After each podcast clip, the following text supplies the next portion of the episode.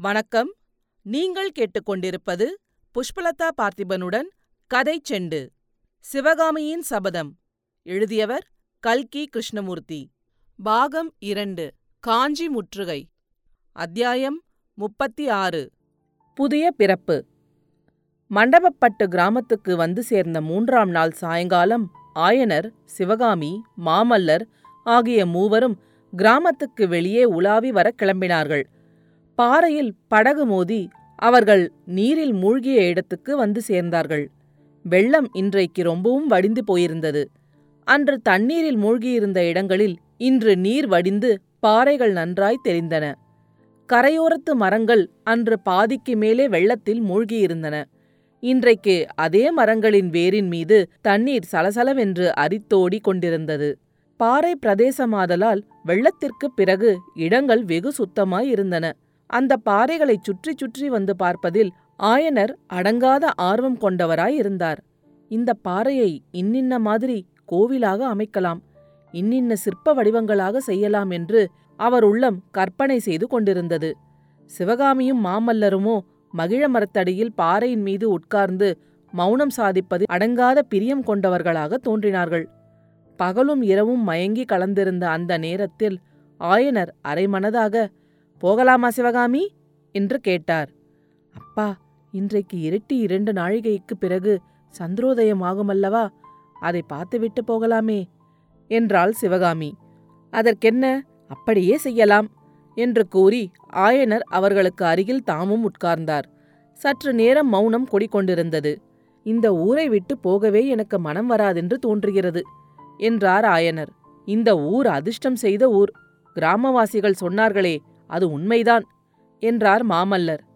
ஏனப்பா அவ்வளவு தூரம் இந்த ஊர் உங்களுக்கு பிடித்ததன் காரணம் என்ன? என்று சிவகாமி கேட்டாள். இந்த பாறைகளை பார்க்கும்போது எனக்கு ஆசையாய் இருக்கிறது திவ்யமான கோயில்கள் அமைப்பதற்கு கை ஊறுகிறது. இன்னும் எத்தனையோ ஊர்களிலேயும் பாறைகள் இருக்கின்றன என்றாள் சிவகாமி. இந்த கிராமவாசிகள் நல்ல ரசிகர்கள். நேற்று உன் நடனத்தை பார்த்து எவ்வளவு ஆனந்தப்பட்டார்கள். ஐயா காஞ்சியில் ரசிகர்கள் இல்லையென்று கூறுகிறீர்களா? என்று மாமல்லர் பொய் கோபத்துடன் கேட்டார். மகேந்திர பல்லவரும் அவருடைய திருக்குமாரரும் இருக்கும் காஞ்சியில் ரசிகர்கள் இல்லாமற் போய்விடுவார்களா? அந்த எண்ணத்துடன் நான் சொல்லவில்லை. எங்கேயோ போகலாம் என்று யாத்திரை கிளம்பியவர்களை கடவுளே பார்த்து இந்த ஊரில் கொண்டு விட்டிருக்கிறார். நாங்கள் இங்கேயே இருப்பதுதான் இறைவனுடைய சித்தம் என்று தோன்றுகிறது. அப்பா நாகநந்தி பிக்ஷு வெள்ளம் வந்த இரவு போனாரே. அவர் என்ன ஆகியிருப்பார்? என்று சிவகாமி கேட்டாள். ஐயோ பாவம் என்ன ஆனாரோ தெரியவில்லை. அந்த வயோதிக பிக்ஷுவின் கதியும் என்ன ஆயிற்றோ தெரியவில்லை. அப்போது மாமல்லர் தம்முடன் வந்த சைன்யத்தின் கதி என்ன ஆயிற்றோ என்று நினைத்தார். குண்டோதரன் படகு சம்பாதித்துக் கொண்டு வருவதாக சொல்லிவிட்டு காலையிலே போனவன் இன்னும் ஏன் திரும்பவில்லை? சற்று நேரத்துக்கெல்லாம் கீழ் அடிவானத்தில் ஏறக்குறைய வட்ட வடிவமான சந்திரன் உதயமானான். அவனுடைய கிரணங்களினால் வெண்ணிறம் பெற்ற வெள்ளப்பரப்பு தேவர்கள் அமுதத்திற்காக கடைந்த பார்க்கடலைப் போல் ஜொலித்தது. வெள்ளத்திலிருந்து சந்திரன் மேலே கிளம்பியது. அந்த பார்க்கடலிலிருந்து அமுதம் நிறைந்த தங்க கலசம் எழுந்தது போல் இருந்தது. சிறிது நேரம் சந்திரோதயத்தின் அழகை பற்றியே பேசிக் கொண்டிருந்தார்கள். பிறகு ஆயனருக்கு இருப்பு கொள்ளவில்லை. நிலா வெளிச்சத்தில் ஒரு தடவை இந்த பாறைகளை சுற்றி பார்த்துவிட்டு வருகிறேன் என்று சொல்லிவிட்டு போனார். மாமல்லரும் சிவகாமியும் வெகுநேரம் மௌனமாய் உட்கார்ந்திருந்தார்கள். அவர்களுடைய இரு கைகள் மட்டும் ஒன்று சேர்ந்து அந்தரங்கம் பேசிக் கொண்டிருந்தன அவர்களைச் சுற்றி வெளியிலே மகிழம்பூவின் நறுமணம் நிறைந்து மூச்சு திணறும்படி செய்தது.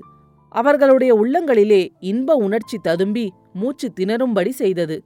சிறிது நேரத்துக்கெல்லாம் அவர்களுக்கு கீழே இருந்த பூமி லேசாக நழுவி அவர்களை அந்தரத்தில் விட்டு சென்றது. அவர்களுடைய தலைக்கு மேலே வானமானது சந்திர மண்டலம் நட்சத்திரங்களுடன் திடீரென்று மறைந்துவிட்டது. எங்கேயோ எங்கேயோ எங்கேயோ இல்லாத வெள்ளத்தில் மிதந்து மிதந்து அவர்கள் போய்க் கொண்டிருந்தார்கள் அவ்விதம் அவர்கள் செய்த ஆனந்த யாத்திரை ஒரு கண நேரமா அல்லது நீண்ட பல யுகங்களா என்பது தெரியாதபடி காலாதீத நிலையை அடைந்து மேலே இன்னும் மேலே அதற்கும் மேலே போய்க் கொண்டிருந்தார்கள் திடீரென்று அமுதமளாவிய குளிர்ந்த இளங்காற்று வீசி மகிழ மரத்தின் கிளைகளில் சலசலப்பை உண்டு பண்ணியது. அந்த கிளைகளிலிருந்து மகிழம்பூக்கள் பொலபொலவென்று அவர்களுடைய தலைமேல் உதிர்ந்தன. இருவரும் தடால் என்று பூலோகத்திற்கு வந்து சேர்ந்தார்கள். மண்டபப்பட்டு கிராமத்து பாறையின் மேல் மகிழ மரத்தின் அடியில் தாங்கள் உட்கார்ந்திருப்பதை கண்டார்கள். சிவகாமி என்ன சிந்தித்துக் கொண்டிருந்தாய்? என்று மாமலர் கேட்டபோது வெகு வெகு வெகு தூரத்திலிருந்து அவருடைய குரல் கேட்பது போல் இருந்தது. பிரபு கையை கெட்டியாக பிடித்துக் கொள்ளுங்கள். விழுந்து விடுவேன் போலிருக்கிறது என்றாள் சிவகாமி. ஏன் சிவகாமி உன் உடம்பு இப்படி நடுங்குகிறது? குளிர்காற்றினாலா என்று மாமல்லர் கேட்டார்.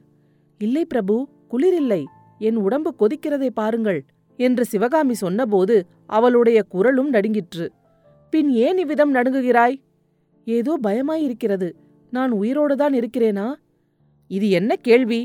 உயிரோடு இல்லாவிட்டால் எப்படி என்னுடன் பேச முடியும்? சற்று முன்னால் எனக்கு எங்கேயோ வானமார்க்கத்தில் பிரயாணம் போவது போல் தோன்றியது. சத்தமில்லாத ஒரு தெய்வீக சங்கீதம் எங்கிருந்தோ வந்து கொண்டிருந்தது. அதன் தாளத்துக்கிணங்க என் ஆத்மா நடனமாடிக்கொண்டு மேலுலகம் சென்றது. அதெல்லாம் பிரம்மைதானே? உண்மையாக நான் இறந்து போய்விடவில்லையே. ஆம் சிவகாமி ஒரு விதத்தில் நாம் இருவருமே இறந்துவிட்டோம் ஆனால் மறுபடியும் பிறந்திருக்கிறோம். இருவருக்கும் இது புனர்ஜன்மந்தான். மூன்று நாளைக்கு முன்னால் நாம் இந்த கிராமத்துக்கு வந்தபோது தனித்தனி உயிருடனும் உள்ளத்துடனும் இருந்தோம். இன்று அந்த சிவகாமி இல்லை நீ. நானும் அந்த நரசிம்மவர்மன் இல்லை. என் உயிரிலும் உள்ளத்திலும் நீ கலந்திருக்கிறாய். அப்படியே உன் உயிரிலும் உள்ளத்திலும் நான் கலந்து போயிருக்கிறேன். ஆகையால் நாம் இருவரும் மரணமடைந்து மறுபிறப்பும் அடைந்துவிட்டோம் எல்லாம் மூன்றே நாளில். நிஜமாக மூன்று நாள் தானா என்னால் நம்ப முடியவில்லை. எத்தனையோ நீண்ட காலம் மாதிரி தோன்றுகிறது. அதுவும் உண்மையே. இந்த மூன்று நாள் வெறும் மூன்று நாள் அல்ல.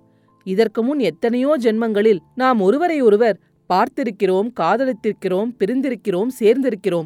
அவ்வளவு அனுபவங்களையும் இந்த மூன்று தினங்களில் திரும்ப அனுபவித்தோம். இதோடு எல்லாம் முடிந்துவிட்டதா? எப்படி முடிந்துவிடும்? பல ஜென்மங்களில் தொடர்ந்து வந்த உறவு இந்த ஜென்மத்தோடு மட்டும் எப்படி முடியும்? வருகிற ஜென்மங்களைப் பற்றி நான் கேட்கவில்லை. இந்த ஜென்மத்தைப் பற்றிதான் கேட்கிறேன். இந்த ஜென்மத்தில் எப்போதும் இப்படியே இருக்குமா?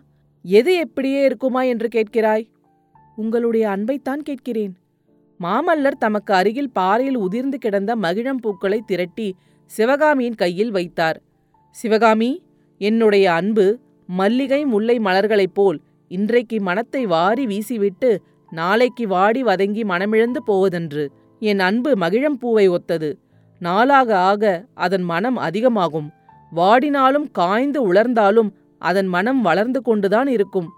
அன்றைக்கு தாமரை குளக்கரையில் என்னிடம் வாக்குறுதி கேட்டாயே ஞாபகம் இருக்கிறதா. இருக்கிறது அந்த வாக்குறுதியை இப்போதும் கோருகிறாயா? வேண்டாம் பிரபு வாக்குறுதி வேண்டாம். தங்களுடைய மன்னிப்புதான் வேண்டும்.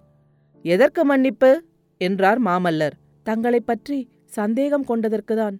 தங்களைப் பற்றி துஷ்டநாகம் கூறிய விஷங்கலந்த மொழிகளை நம்பியதற்காகத்தான். என்றாள் சிவகாமி. அப்போது லேசாக சரசரவென்று சத்தம் சமீபத்தில் கேட்கவே சிவகாமி மிரண்டு போய் சுற்றும் முற்றும் பார்த்தாள்.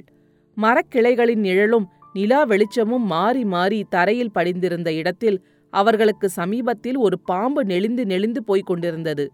ஐயோ! அப்பா! பாம்பு! என்ற சிவகாமி அலறிக்கொண்டு எழுந்தாள். மாமல்லரும் குதித்தெழுந்து சிவகாமியை ஆதரவுடன் தன்னுடன் சேர்த்து அணைத்து கொண்டார். பயப்படாதே சிவகாமி! நான் இருக்கும்போது என்ன பயம்? என்றார். அடுத்த அத்தியாயத்தில் விரைவில் சந்திப்போம். கதைச்செண்டு பற்றி உங்கள் நண்பர்களிடமும் உறவினர்களிடமும் பகிரவும். உங்கள் கருத்துக்களை கமெண்ட்டுகளில் பதிவிடுங்கள். உங்கள் கருத்துக்களை கேட்க ஆவலுடன் காத்துக் கொண்டிருக்கின்றேன். நன்றி.